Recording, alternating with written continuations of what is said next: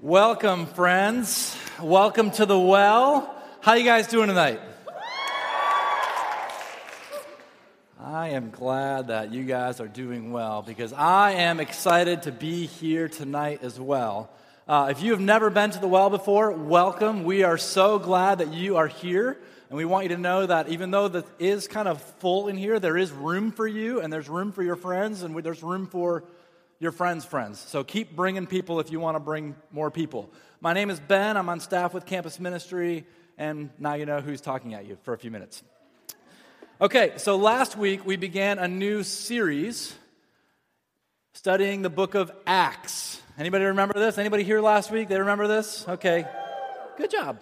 Uh, okay, so we started uh, studying the book of Acts together uh, last week because last semester we were studying the book of Luke together. And as we talked about last week, the book of Acts is actually the sequel to the book of Luke. So we're kind of continuing the story, if you will. And last week we kind of ended, uh, we looked at how the book of Luke ends with the, the resurrection of Jesus, kind of explains the why of why there's an Acts, why there's a sequel. We talked about the what, what Jesus kind of gave his disciples as an assignment. He said, You are to be my witnesses. You're to be my witnesses wherever you go. And then he concludes in Acts chapter, or not concludes, but in Acts chapter 1, before he pieces out and ascends to heaven, he says, You will be my witnesses in Jerusalem and Judea and Samaria and to the ends of the earth. So, this is kind of what we talked about last week and I'm pretty excited to talk about what we're going to talk about tonight um, because the story continues, okay? Uh, this is one of my favorite stories for a couple of reasons. One, I think the story we look at tonight shows how awesome God is. So I think that's really cool, okay? Number two, I really love this story tonight because I think this story tells us that we are not mere spectators, but we get to participate in the things that this awesome God is doing. So that's pretty fun. So we're going to kind of talk about that tonight. Um, the people of the Bible loved holidays. They loved feasts, they loved festivals. They had a bunch of them that were kind of scattered throughout the year. Similar to our, our calendar, if you will. Okay, so we have Thanksgiving and Christmas and New Year's and Martin Luther King Day and the very important Valentine's Day that's coming up. Okay? So, similarly, they have a bunch of feasts and festivals that are kind of rolling in their calendar as well. There were three that were the most important holidays. And God gave very clear instructions on what they were supposed to be doing on these three holidays Passover, the Feast of Tabernacles, and the Feast of Weeks, or in Hebrew, Shavuot. Say Shavuot. Shavuot. For Passover, Tabernacles, and the Feast of Weeks, God said to all of his people, this, these holidays are to be celebrated in Jerusalem. So, no matter where you live, three times a year, everybody from all over the world go to Jerusalem for these three festivals, these three holidays. It was a party, okay? So, sort of like a really big homecoming thing, but like on a really big scale. Or maybe game day in Ann Arbor for a football game, like the whole city is like transformed because all these people from all over the state kind of descend in this one city. Sort of similarly, except people are coming from all over the world for this festival. So, the Feast of Weeks or Shavuot. I will say Feast of Weeks sometimes, and I will say Shavuot sometimes. It's the same thing, so don't be too confused. Hang with me. You guys are doing all right. Um, Shavuot took place in the spring. It was 50 years after Passover. It was an agricultural holiday. So they had just harvested all their wheat fields, and they were saying, Thanks be to God that we have food to eat for the next year. And part of that celebration, what they would do is they would go make fresh bread with the new wheat that they just chopped down, and they would present two loaves of bread to the Lord as an offering, as a way to say, Thank you for being a God who provided what we need for the next season. Okay? So, the Feast of Weeks, or Shavuot, was initially an agricultural holiday. It was also traditionally the day that God gave his Torah, his instructions, his word to Moses on Mount Sinai. Okay? Now, it doesn't say this explicitly in the Bible that the Feast of Weeks was the day when God gave Torah on Mount Sinai. But we do know that it did happen in the same month. And we also have an ancient source from about the time of the Bible that says that it took place on this day. Okay? So the Feast of Weeks, an agricultural holiday, God also gave his Torah on Sinai to Moses. We do know that the Bible teaches that man does not live by bread alone, but by the very word that comes from the mouth of God. So I think that's a cool connection. If that's really true, if, if God giving his Torah, his word, his instruction to Moses on Sinai took place on the Feast of Weeks, I think that's a cool connection. And how many tablets were there? Two tablets.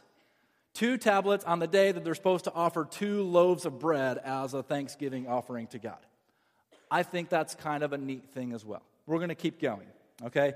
Uh, today, instead of it being an agricultural holiday, because of this tradition of God giving Torah on Sinai on this day, the rabbis in Jerusalem, they literally, as a way to say thanks be to God for the words in this book, they pull an all nighter reading and studying the words of this book. And then at dawn, they all come together and they meet at the temple or in their synagogue and they have a big party. It's pretty cool. I don't know about you, but I've pulled a few all nighters when I was in college because I had to, because I made poor life choices the week or the months prior to, right? Not because I wanted to read this book. Just something to think about, okay?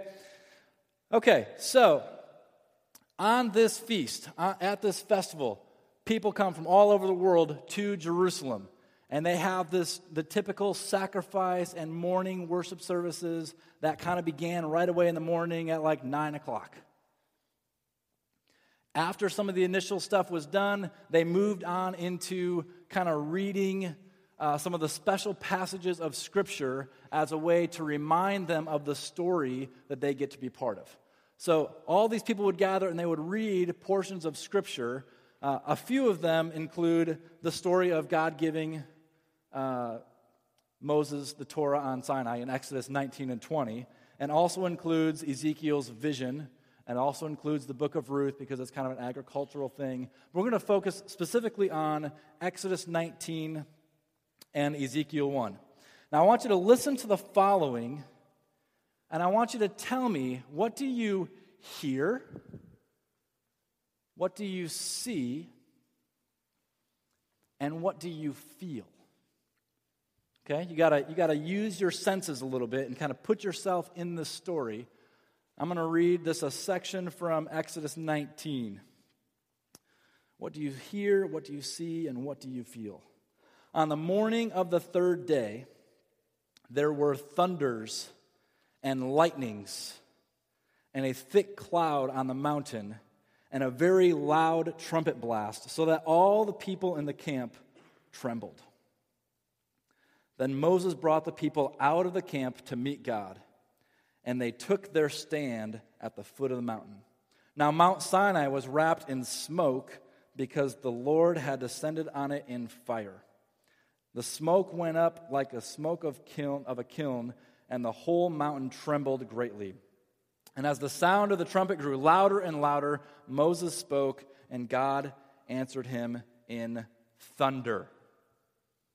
Okay, now quick verse from Ezekiel chapter 1. Again, what do you hear, see, or feel? As I looked, behold, a stormy wind came out of the north, and a great cloud with brightness around it, and fire flashing forth continually, and in the midst of the fire, as it were gleaming metal. Okay, some of you are like, I have no idea what's going on anymore. Hang with me, okay? So answer the first question for me. What do you, from both of those passages, what do you hear? Somebody hears thunder. Anything else somebody hears? What was that? A trumpet. Very good. Okay, so what do you hear? Thunder. The Hebrew word is kolot. Say kolot. All right, we'll go to the next one. What do you see? What? You see clouds, smoke. What's that? Lightning. Was it up there already? All right, that's sweet. That's sweet. Okay, so go to the next slide. The Hebrew word is barak. Say barak. Barak means lightning. There you go. Okay, what do you feel? Wind. Okay, the Hebrew word is. Next slide. Ruach. Okay? Say ruach. Ruach means wind. Okay? So you hear kolot, you see barak, and you feel ruach. Ruach. This is Shavuot. This is the Feast of Weeks. This is how they celebrated it um, in ancient times. There is one time in the New Testament where the Feast of Weeks, or Shavuot, is celebrated. It is known as Pentecost. And we call it Pentecost because it's, the New Testament is written in Greek, and it literally means the 50th day. The word Pentecost literally means the 50th day. So 50 days after Passover is Pentecost. It's the Feast of Weeks, it's Shavuot. Remember, this is one of the three days of the year that people were supposed to come from all over the world to celebrate this feast or this festival. Jesus died on Passover. Three days later, he rose again. And then he appeared to his disciples and other people for the next 40 days. And then he ascends into heaven. And then, he, just before he ascended, he said, Stay in Jerusalem and wait I've got a gift for you. I got a little surprise for you. And so they stay in Jerusalem. And of course, they stayed in Jerusalem. Why would they leave Jerusalem when the feast of Pentecost is right around the corner? So, this uh, is what happened next.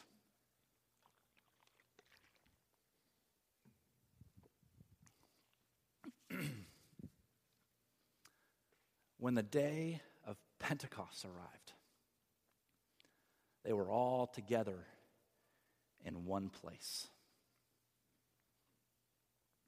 And suddenly there came from heaven a sound like a mighty rushing wind, and it filled the entire house where they were sitting.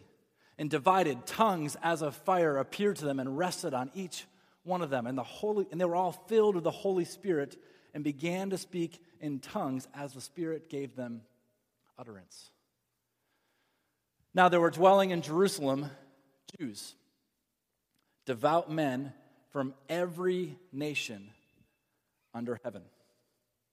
And at this sound, the multitude came together, bewildered, because each one was hearing them in his own language.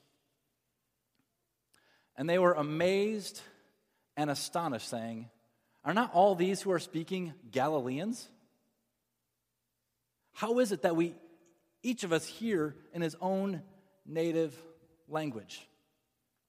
Parthians and Medes and Elamites and residents of Mesopotamia and Judea and Cappadocia and Pontus and Asia and Phrygia and Pamphylia and Egypt and parts of Libya belonging to Cyrene, and visitors from Rome, both Jews and proselytes, Cretans and Arabians.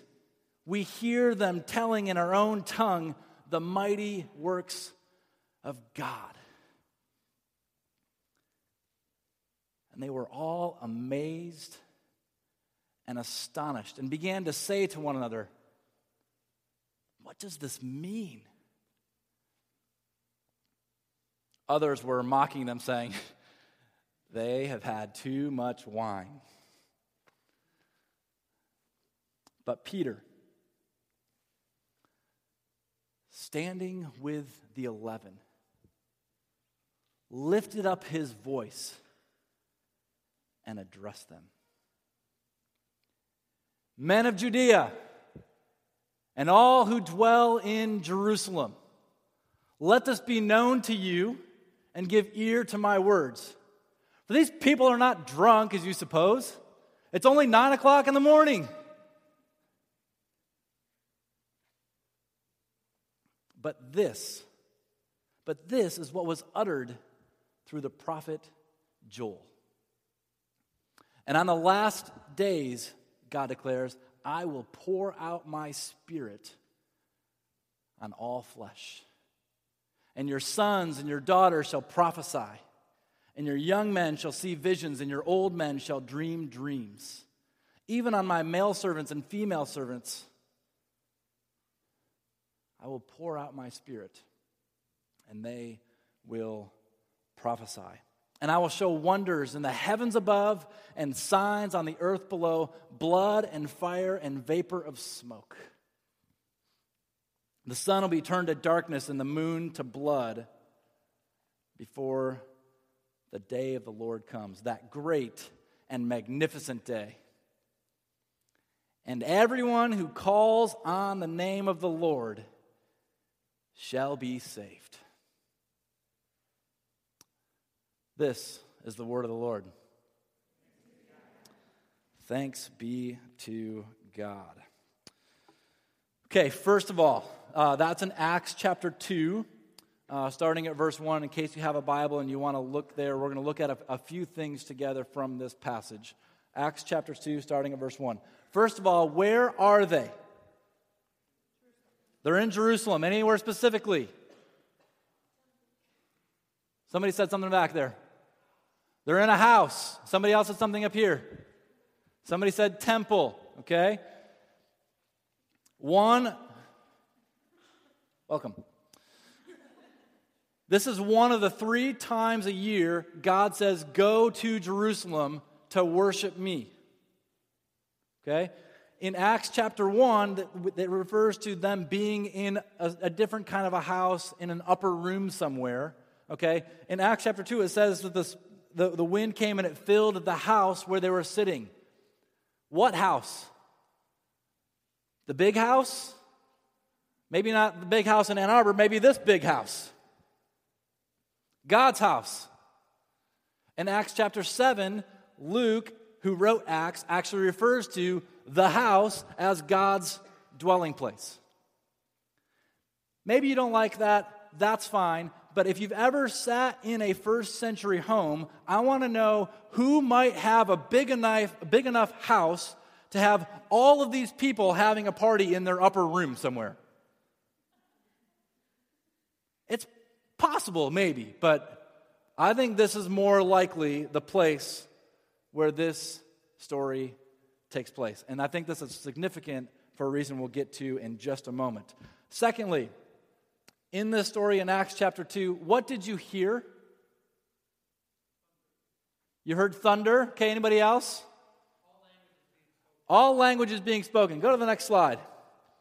What do you hear? The, the Hebrew word kolot can be translated as thunder, or it can be translated as voices. What did you see? Saw fire, okay? The Hebrew word barak, lightning or fire. And every single time the word barak is used in the Old Testament, which is 14 times, every single time it refers to God's presence. Same in the New Testament. Fire often, I can't say every time in the New Testament, but often it refers to the presence of God. You know the story of Moses in the burning bush, right? God's presence was dwelling in that place. What do you feel? Wind. Say ruach. Look at that. Ruach can mean either wind or spirit. So if you are sitting in Jerusalem celebrating Shavuot, celebrating the Feast of Weeks. You just get done with the morning sacrifice and worship, and now they're reading this, these passages from Exodus chapter 19 and Ezekiel chapter 1, and they hear, or they're reading about thunder and lightning and wind. And all of a sudden, this story takes place. And they hear voices, and they see fire, and they know that this wind is the Spirit of the Lord. Anybody else think this is awesome? I think God is really cool in this story here, okay? What does this mean regarding our story in Acts chapter 2? Tongues as of fire appeared to them and rested on each one of them. God's presence, God's dwelling was literally in the temple of Jerusalem for years and years and years. This was his house. And everybody from all over the world needed to go to his house in order to really have this intense encounter with the living God because this was his house. This was his presence. This is where he dwelled. And then on this day, people from all over the globe come to Jerusalem. His spirit falls down, and there's tongues of fire that are divided and rest on each one of them. What does fire represent? God's presence. So now God's presence is no longer stuck in his house. God changes his address. And now these little pieces of fire are now dwelling among his people. What does this mean? God's presence dwelling in and around and through his people. God changes his address. He's no longer, I don't want to say stuck because that's a really sweet place.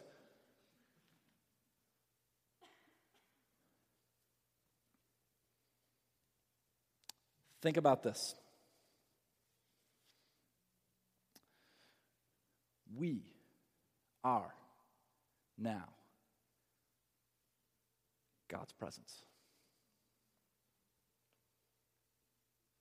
We now have this same kind of spirit that was dwelling in them can live inside of you and in me.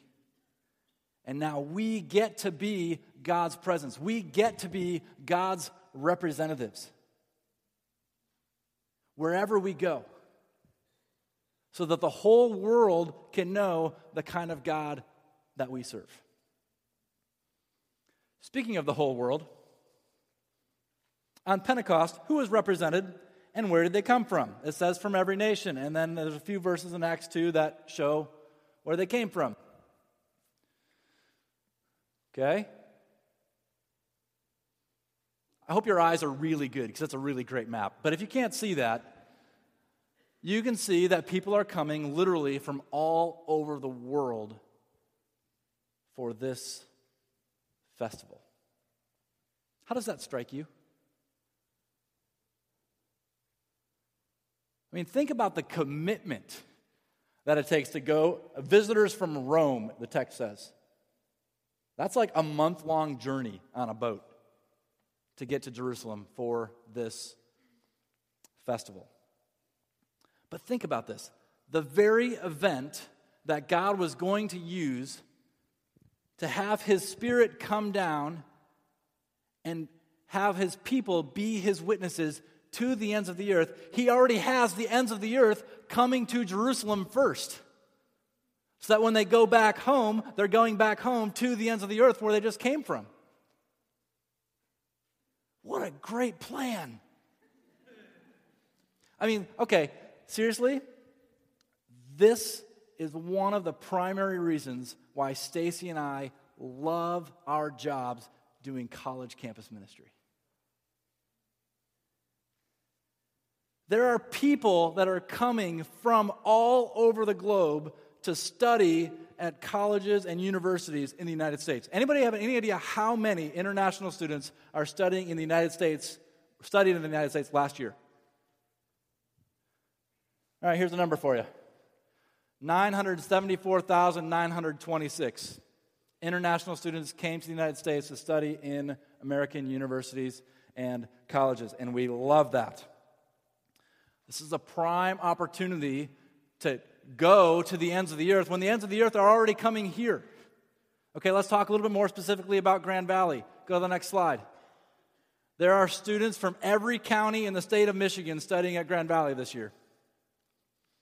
And there are almost 1,500 students from other states, and there are 434 uh, students from other countries, about 83 other countries, that are studying at Grand Valley State University this year. We got a few of them in the house, and we're so glad that they're here. We know that Abdi is here from Mexico, and Ayub, where's Ayub? Ayub's in the back over here, and I'm missing somebody else. I don't know. Uh, Joel. Joel. Is Joel here? Yeah, Joel. There you go. Yeah. Anyway, sorry to embarrass you guys, but just know that we love you, okay? So, college is like a four year party, basically, is what I'm reading here. Right? So, people are coming from the ends of the earth to American colleges and universities, and we have this opportunity to pray and to worship and to ask for God to pour out His Spirit at this time in this place so that we can be God's presence, God's representatives to the ends of the earth right outside the door.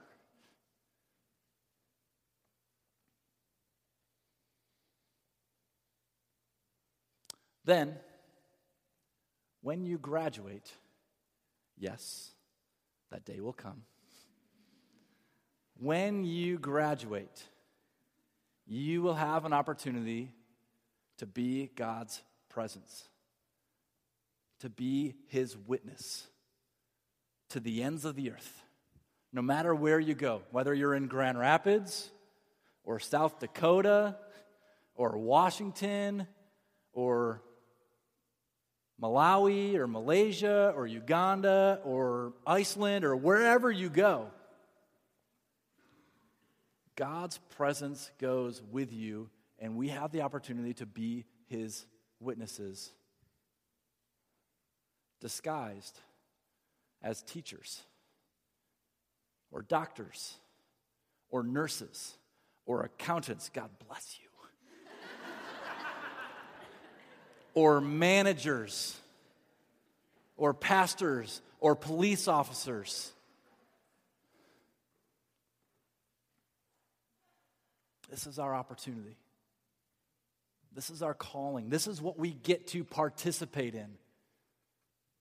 We get to be his witnesses doing these things wherever God calls you. The story continues after Peter's sermon. Verse 37, it says this Now, when these people heard this, they were cut to the heart and said to Peter and the rest of the apostles, Brothers, what shall we do? And Peter said to them, Repent and be baptized, every one of you, in the name of Jesus Christ for the forgiveness of your sins, and you will receive the gift of the Holy Spirit. For the promise is for you and for your children and for all who are far off, everyone whom the Lord our God calls to himself. And with many other words, he bore witness and continued to exhort them, saying, Save yourselves from this crooked generation. So those who received his word were baptized and there were added to that day about 3,000 souls. 3,000 souls. Why 3,000? Is that a significant number? I mean, I think it's a significant number because it seems like there's a lot of people, but I also find it interesting. Shortly after God gives his Torah on Sinai, God's people were foolish, and they made poor life choices, and 3,000 people were killed. And now, on this, on this day of Pentecost, 3,000 people were given new life. New life. And they're baptized. Where are you going to baptize 3,000 people, especially if you're in some upper room of somebody's house? That's a long line, right? Uh, in the temple area, especially to the south, there were these things called ritual baths or mikvah in Hebrew. And literally, before you would enter into the temple to worship, you would descend down these steps into this pool of water and you would immerse yourself and bathe yourself and cleanse yourself. And then you would exit out of those baths into worship to the temple. They have found many, many, many of those ritual baths, and uh, archaeologists have found those around the temple area. I think this has to be one of those places where these people were baptized in Jerusalem near the temple. One final thing. There's a final connection of this Pentecost in Acts 2 with the Old Testament Feast of Weeks or Shavuot. It involves caring for the poor. In Leviticus, when God gives instructions on the Feast of Weeks, he tells people, as you are harvesting the wheat, do not cut the corners of your fields, but leave the corners, leave the four corners for the people that are in need around you. Leave them for the poor so that they can come when you're done and they can harvest some of that wheat as well in dignity and have what they need to survive for the next year as well. So, if there's an element of caring for the poor and caring for people who are in need in the Old Testament Feast of Weeks, do you think there might be an element of that in the New Testament one as well? Yes. Acts chapter 2, verse 42. They devoted themselves to the apostles' teaching and to the fellowship, to the breaking of bread and the prayers. And awe came upon every soul, and many wonders and signs were being done through the apostles. And all who believed were together and had all things in common. And they were selling their possessions and belongings and distributing the proceeds to all as any had need. And day by day, attending the temple together and breaking bread in their homes, they received food they received their food with gladness and generous hearts, praising God and having favor with all the people. And the Lord added to their number day by day those who were being saved. These verses are what Christian community looks like. This is what the church is supposed to look like. And this is actually how it began. So it seems like this should be the first model. Right? People who devoted themselves to the teachings of this book. People who devoted themselves to, to fellowship, to rich community, who said, Hey, yeah, you're included. Come join us. We're glad to have you. We're not going to be cliquey. The apostles' teaching to these, teach, these teachings, rich fellowship, community. They broke bread together, they prayed together, and they shared what they had with the people around them.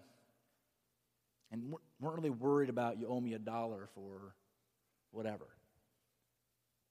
They just wanted everybody to be included. They didn't want anybody to miss out. So they generously shared what they had with the people around them. So, as the new representatives of God's presence, this is what they did. This is how they lived out that love. This is how they lived out that grace because they wanted the world to know this is the kind of God we know and we love.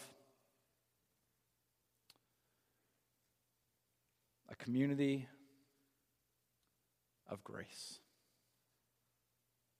And so tonight, one of the things we want to do is we want to come together as a community to this table of grace. We want to be this kind of community who does these things in Acts chapter 2, and that includes breaking bread together. And so uh, we're going to have Scott and the music team come up, and they're going to lead us into this time of, uh, of communion together. But tonight, before we encounter the ends of the earth right outside these doors, let's remember the opportunities we have to be God's representatives and God's presence. Amen.